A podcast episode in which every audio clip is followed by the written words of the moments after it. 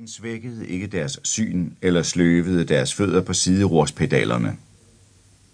De fleste blev dræbt inden for de første tre uger. De styrtede brændende ned ligesom græntræer under en skovbrand, eller de knustes mod den lærede, granatfurede jord. Andrew havde overlevet 14 måneders tjeneste, og Michael 11, hvilket var mange gange længere end det tidsrum, som krigsguderne havde tildelt de mænd, som fløj disse skrøbelige konstruktioner af barduner, træ og sejldu. Derfor havde de nervøse trækninger og var restløse. Derfor blinkede de nervøst med øjnene og drak whisky til alting, og lå alt for ivrigt og højt, for så at sidde og trippe med fødderne. Og de lå i deres fældsenge om morgenen, stive af redsel og lyttede efter fodtrinene. Michael hørte fodtrinene nu. Klokken måtte være mere, end han havde troet. Uden for teltet mumlede Bix en ed, da han trådte i en vandpyt. Hans blændlygte lyste gennem teltduen, mens han fumlede med flappen, og så kom han forbøjet ind i teltet. Så er det morgen, sir. Hans stemme var munter, men dæmpet af hensyn til officererne i naboteltene, som ikke skulle flyve denne morgen. Vinden er slået over i syd-sydvest, sir, og himlen klarer op noget så smukt. Stjernerne lyser ud over Cambrai. Bix satte bakken, han bar på, på kassen og fik travlt med at rydde op i teltet og samle det tøj op, som Michael havde smidt på gangbrædderne aftenen før. Hvad er klokken? Michael lød, som om han vågnede af en dyb søvn. Han strakte sig og gabte, så Bix ikke skulle få noget at vide om hans frygt, så myten ikke skulle blive plettet. Halv seks, så. Bix lagde det sidste af tøjet sammen og kom sig hen til sengen og rakte ham det tykke porcelænskrus med kakaoen. Og Lord Killegaren er allerede oppe og sidder henne i messen.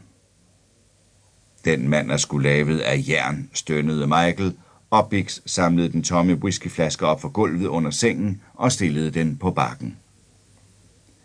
Michael drak resten af kakaoen, mens Bix lavede en portion barberskum i sæbekoppen, og bagefter holdt han det blanke stålspejl og lygten, mens Michael barberede sig med barberkniven, siddende i feltsengen med et tæppe over skuldrene. Hvad er odds så i dag? spurgte Michael med snøvlende stemme, mens han klemte om sine næsebor og løftede sin næsetip for at barbere overlæben. De giver 3 til 1 mod at de og majoren klarer det begge to. Michael tørrede barberkniven ren, mens han overvejede odds. Officeren, som stod for vedemålene, havde været bookmaker ved vedløbsbanerne i Ascot og Aintree før krigen, og han havde besluttet, at risikoen var 1-3 for, at Andrew og Michael ville være døde inden middag. Lovlige hårde odds, synes de ikke, Bix, spurgte Michael. Jeg mener, os begge to, for fanden. Jeg har sat en halv shilling på dem, så indrømmede Bix tøvende. Tak for tilliden, Bix. Så sæt fem pund på mig for mig selv. Han pegede på æsken med sovereign-mønterne, som lå ved siden af hans ur, og Bix tog fem guldmønter og lagde dem i lommen. Michael holdt altid på sig selv. Det var et sikkert vedemål, for hvis han tabte vedmålet, ville han ikke mærke tabet. Bix varmede Michaels bukser over lampeglasset og holdt den så, mens Michael sprang ud fra sengetæpperne og i dem.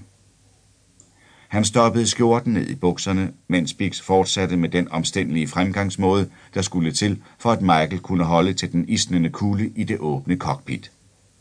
Nu fulgte en silketrøje oven på skjorten, to tykke, strikkede trøjer, så en lædervest og endelig en officersfrakke med skøderne klippet af, så de ikke blev viklet ind i maskinens styregrej.